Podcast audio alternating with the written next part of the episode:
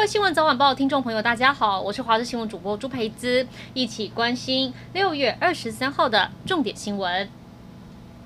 北农爆发四十五个人群聚感染事件，卫部部长陈时中、农委会主委陈吉仲今天清晨连续到了双北三处果菜市场。到北农视察时，有摊商当面抱怨为何不休市，或是早点打疫苗。而陈时中前脚刚走，台北市长柯文哲接着也到北农。但是今天上午，记者持续前往万大国小筛检站，发现去快筛的人还是很多，有些人抱怨要等很久，还有人来裁检却扑空，状况连连。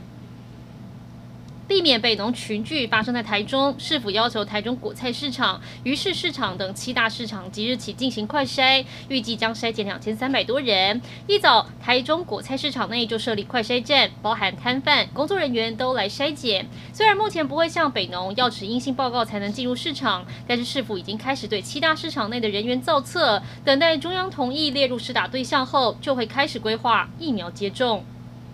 居家快筛试剂这两天陆续在药局跟超商铺货上市，有民众一早全身包紧紧，随身带着酒精到药局来买快筛，就是担心疫情下有确诊黑数，自己回家筛过比较安心。除了部分药局昨天开卖，今天下午莱尔富和 Seven 也会开始卖国产的快筛试剂，全家则是周六会同步开卖国产跟进口的罗氏快筛。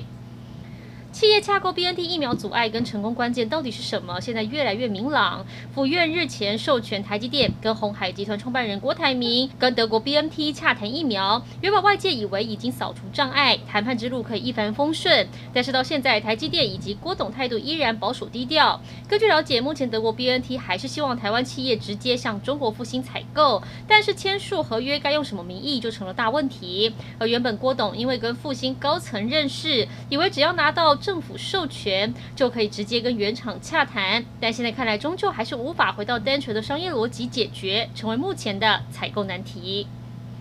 一起来关心天气。目前在关岛附近海面的热带性低气压正以时速十九公里向西北移动，预估今天将发展为今年第五号台风强皮，对台湾没有直接影响。而今天比较需要注意的还是滞留锋面仍然在台湾上空，加上西南风依旧偏强，天气持续不稳定。白天西部降雨有机会再度增多，各地出现阵雨或雷雨几率偏高，部分区域还是有局部对流发展，造成较大雨势。气象局提醒，降雨属于一波一波一入或发展当中会有雨停的空档，但是，一旦有对流发展并且通过，就容易出现短延时强降雨，还会有局部大雨或豪雨发生几率。此外，由于连日降雨，山区一定要留意坍方、落石、溪水暴涨。适逢大潮，低洼跟沿海地区也要小心局部积淹水。至于温度方面，各地高温大约二十八到三十度。